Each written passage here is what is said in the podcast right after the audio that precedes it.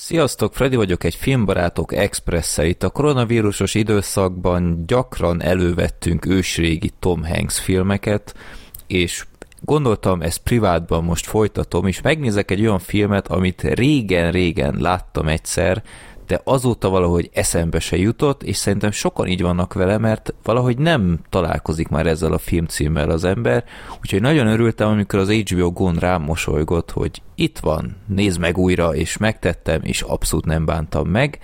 Ez a film nem más, mint az ezerkilencszázkilencvenkettes Micsoda csapat című film, aminek a története szerintem tök érdekes, hogy a második világháborúban felfüggesztették a férfi baseball ligát, mert hát ugyebár sok akkori sztár elment harcolni, és hát nem látták értelmét, hogy így folytassák, úgyhogy egy ilyen nagy űr keletkezett, és hát valamit csak nyújtani kell, úgyhogy azt az ötletet találta ki egy ilyen befektető, hogy egy ilyen női profiligát hoz létre, és ehhez ilyen amatőr ligákból összeválogatták a legtehetségesebb női játékosokat, és ezekre felhúztak új csapatokat, és ezek turnéztak, és ott volt ilyen helyettesítésnek.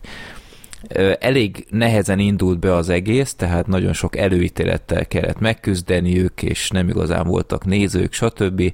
És ezt láthatjuk, hogy hogyan próbálja ez a csapat, amiről hamarosan beszélek majd, hogyan próbálja megmutatni, hogy gyerekek, mi igenis értékes játékosok vagyunk, keményen dolgozunk, ne nézzetek le minket.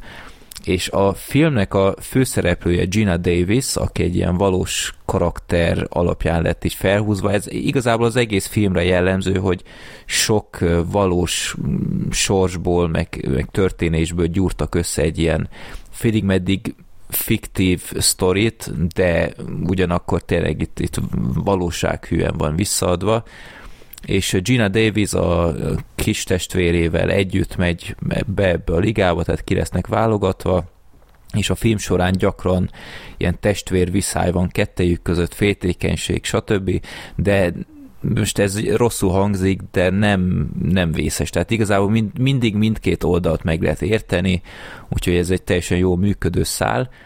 És a casting az szenzációs szerintem, tehát tényleg nagy neveket sikerült összegyűjteniük, tehát ott van például a kilencvenkettőben abszolút csúcson lévő Madonna, aki félig meddig így magát alakítja, tehát ezt a magamutogató, nagyszájú, nekem senki nem dumál bele karaktert, úgyhogy ha egy ilyen karakterre, karaktert próbáltak a filmbe beépíteni, akkor ő egy kiváló választás volt.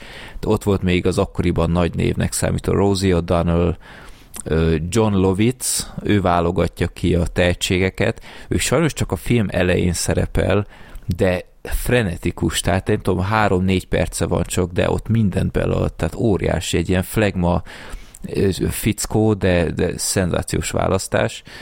Meg ott van még mellékszerepben Bill Pullman, szóval tényleg jó nevek, de meg kell említenem a film titkos sztárját, Tom Hankset. Tom Hanks ennek a csapatnak az edzője, aki egy igazi nagy baseball sztár volt, de aztán egy sérülése volt, és teljesen szétitta magát, úgyhogy emiatt úgymond kényszerből vállalt el egy ilyet, hogy kell egy nagy név a női csapatnak, úgyhogy bevállalta, de az első meccsekig azt se tudja, hogy hol van. Tehát ahogy megjelenik a filmben, rögtön az első jelenete, ahogy találkozik a csapattal, filmtörténelem, gyerekek. Tehát ez valami elképesztő. Tom Hanks-t így még nem láttátok, mint ebben a filmben. Láthatóan imádta, hogy egy ilyen igazi suttyó seggfejt alakíthat, úgyhogy tényleg óriási, nem is akarom lelőni, hogy mi történt ott az első jelenetben.